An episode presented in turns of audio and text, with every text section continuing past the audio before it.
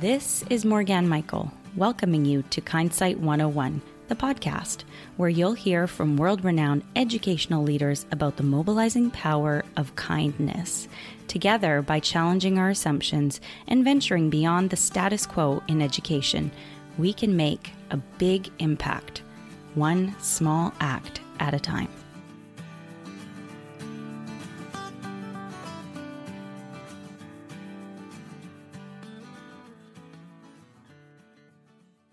Camping in a nutshell.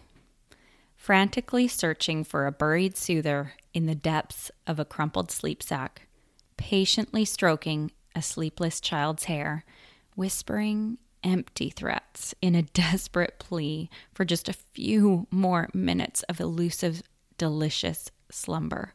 But I'm hungry. It's so early, the birds haven't even begun to sing their cheery songs. This is camping in a nutshell endless lists, mountains of laundry, dirty dishes, filthy feet. Ugh! Wind and rain, sunburns, broken bones, band aids, can't get warm.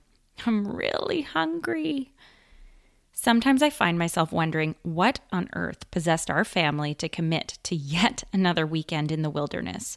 Well, perhaps wilderness is a stretch, but this is about as close to it as I'd venture with my lot.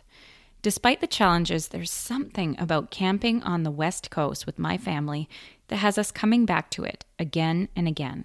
Grains of sand cling persistently to the underside of tiny curled toes. Exhausted little arms wrap their way lovingly around my neck. Marshmallowed cheeks rest peacefully on my shoulder. Newly minted best friends. Mesmerizing flames dance to the distant sound of laughter and delighted screeches of children.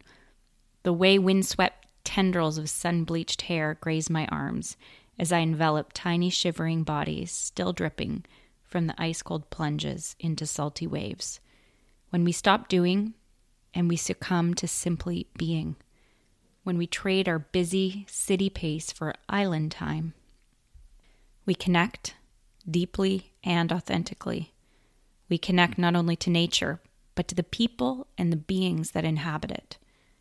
In a comforting way, camping is a way of reminding us of our smallness, our insignificance.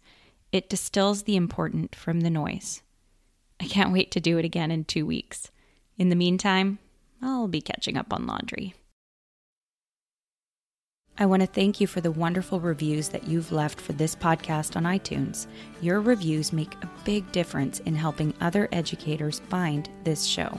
If you think that I'm doing good work here and you'd like others to get inspired and join our 21 day kindness challenge and movement, I'd love it if you would take a minute, head over to iTunes, and leave a review. Thank you so much.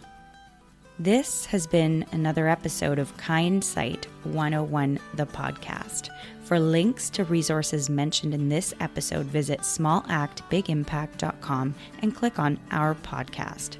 Now, I'd love to give my audience a heads up about my new book, which will provide ideas, actionable strategies, and inquiry based approaches to creating kinder classroom through serving the community. Subscribe to my blog for more information.